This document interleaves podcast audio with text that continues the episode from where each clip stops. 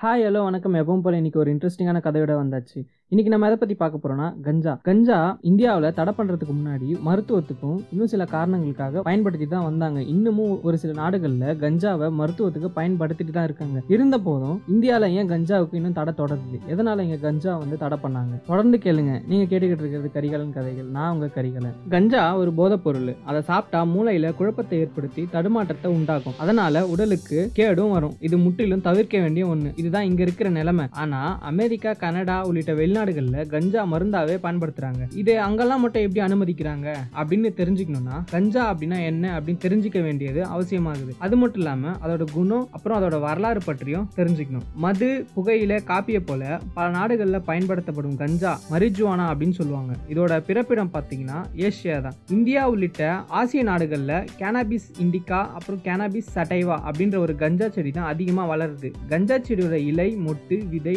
நார் அப்புறம் அதன் பிசின் கொண்டு உருவாக்கப்படும் எண்ணெய் அப்படின்னு எல்லாமே பயன்பாட்டுக்குரியவை தான் ஒன்று ஒன்று ஒரு ஒரு விதமாக வந்து மருத்துவத்துக்கு பயன்பட்டுக்கு தான் இருக்கு. இருந்தாலும் கஞ்சாவுக்கு ஒரு நீண்ட நெடிய ஒரு மருத்துவ பாரம்பரியமும் இருக்குது. சீனாவில் மா அப்படின்னு கஞ்சாவை அழைப்பாங்க. கிறிஸ்து பிறப்பதற்கு இரண்டாயிரத்தி தொள்ளாயிரம் ஆண்டுகளுக்கு முன்னாடியே கஞ்சாவை மருந்தாக பயன்படுத்தப்பட்டதாக வரலாறு சொல்லுது. இந்தியாவிலும் இது கிமு இரண்டாயிரம் ஆண்டு முதல் மருந்தாகவும் வலி நிவாரணியாகவும் இருந்திருக்கு. தொழுநோய் சிகிச்சைக்கும் பயன்படுத்தியிருக்காங்க. இதை போலவே எகிப்து கிரேக்கம் ரோமானியம் பெர்ஷிய நாடுகள்லையும் கிழக்காசிய நாடுகள் நாடுகள்லயும் இது மருந்தாவும் குறிப்பாக கண் காது நரம்பு மண்டலம் உட்பட பல்வேறு உறுப்புகளோட செல் வீக்கத்தை கட்டுப்படுத்தவும் பயன்படுத்தியிருக்காங்க. கிபி மூன்றாம் நூற்றாண்டுல கஞ்சா இலைகள் பயன்பாடு அதிகரிச்சது. பத்தொன்பதாம் நூற்றாண்டுல வலி நீக்கும் மருந்தாவும் வலிப்பு அல்சைமர் மனநோய் அனரெக்சியா குளுக்கோமா புற்றுநோய் அப்படின்னு பல்வேறு நோய்களுக்கு கஞ்சாவை சிபாரிசு செய்ய ஆரம்பிச்சாங்க. கஞ்சா எடுத்துக்கிட்ட உடனே ஒரு உற்சாகம் அளிக்கும் தன்மை வந்துடும் இதனால இதை போதைக்காகவும் நிறைய பேர் பயன்படுத்தினாங்க. கிழக்கு ஈரனோட ஹிப்பிக்கல் சிதியர்கள்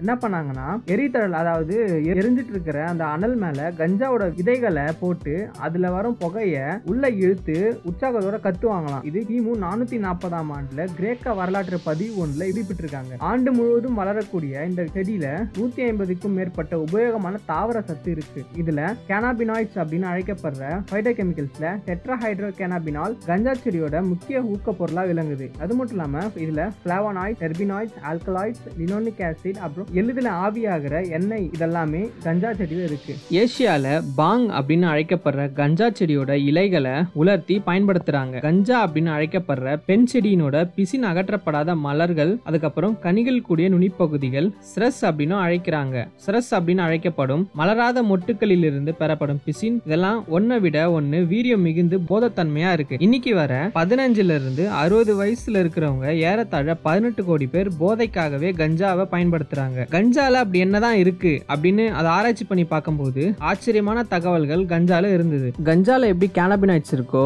அது போலவே நம்மளோட மூளை கல்லீரல் குடல் கணையம் இந்த மாதிரி உறுப்புகள்ல இயற்கையாவே கேனபினாய்ட் சுரக்குது. இது நமக்கு மகிழ்ச்சி சிந்தனை வலி பசி தூக்கம் நினைவாற்றல் உணர்வுகள் இதை எல்லாத்தையுமே கட்டுப்படுத்துது. ஆக கஞ்சாவை புகைக்கும் போது அதுல முக்கிய மூலக்கூறு டிஹெச்சி அப்படின்னு சொல்றாங்க. டெட்ரா ஹைட்ரோ கேனாபினால் இது ரத்த நாளம் வழியா மூளைக்கு போகுது. அதுக்கப்புறம் மூளையோட கேனாபினாய்ட்ஸ் ரிசப்டார் அப்படின்ற ஒரு ரிசப்டார் புரோட்டீன் கூட இணைஞ்சி விளைவுகளை ஏற்படுத்துது. கஞ்சாவினுடைய பயன் அப்புறம் அதோட சைடு எஃபெக்ட் அது உடல்ல ஏற்படுத்துற குறுகிய அதுக்கப்புறம் நீண்ட கால விளைவுகள் அது உட்கொள்ளும் அளவை பொறுத்து தான் இருக்கு. முப்பது முதல் அறுபது நிமிடங்கள் வரை நீடிக்கிற குறுகிய கால கெமிக்கல் ரியாக்ஷன்ல மூளையில டோப்பமைன் அளவை இன்க்ரீஸ் பண்ணுது. காபா அப்படின்னு மற்றொரு நியூரன் டிரான்ஸ்மிட்டர் அளவும் கட்டுப்படுது. இது மனநிலையில உடனடி உற்சாகத்தையும் போதையும் தற்காலிகமா தூண்டி இஃபோரியா அப்படின்னு ஒரு பறக்கிற மாதிரி ஒரு உணர்வை ஏற்படுத்துது வலியையும் குறைக்குது. கஞ்சா கஞ்சாவை உட்கொள்ளும் அளவு அதிகரிக்கும் போது ஒரு சிலர் சுய கட்டுப்பாட்டை இழந்து சைக்சிடெலிக் அப்படின்ற ஒரு மனதை மாற்றும் தன்மைக்கு உள்ளாகலானோ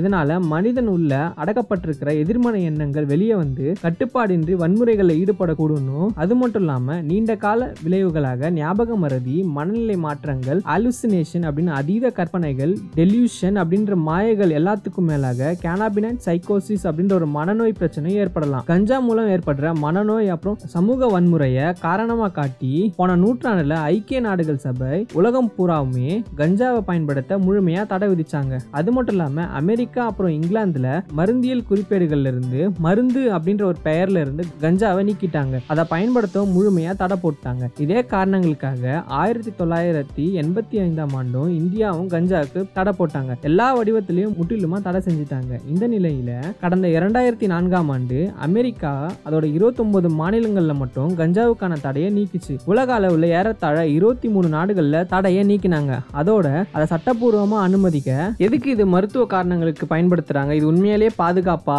அப்படின்னு சொல்லிட்டு நிறைய பேர்கிட்ட கேள்வியும் எழுந்தது. இதுல ஆர்வர்ட் பல்கலைக்கழகம் ஒரு முக்கியமான ஆய்வு செஞ்சு வெளியிட்டாங்க. அது என்னன்னா அதாவது கஞ்சாவை இரண்டு வகையா பிரிக்கிறாங்க. ஒன்னு டெட்ரா ஹைட்ரோ கேனாபில் அதிகமுள்ள கஞ்சா. இரண்டாவது ஒன்னு சிபிடி அதாவது கேனாபிடால் அதிகமுள்ள கஞ்சா. இந்த டெட்ரா ஹைட்ரோ கேனாபினால் அதிகமுள்ள கஞ்சா என்ன பண்ணுன்னா சிபி ஒன் ரிசப்டார் கூட சேர்ந்து அதிக அளவு போதையை ஏற்படுத்துது. இதனால அதற்கு அடிமைப்படுவதோட குழப்பம் ஞாபக மருதி கட்டுப்பாடற்ற நிலை அப்புறம் மயக்கத்தையும் ஏற்படுத்துது.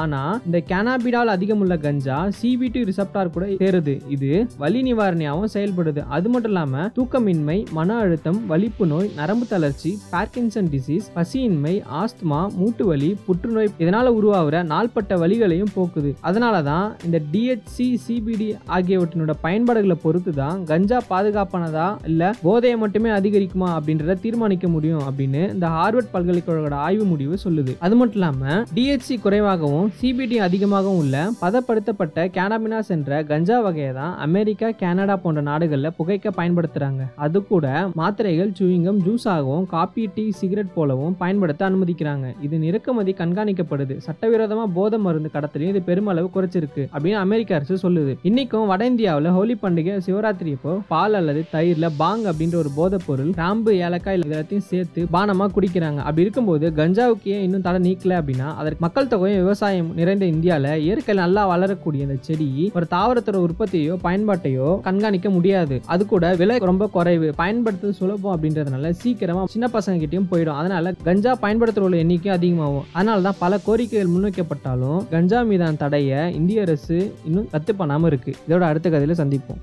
நன்றி.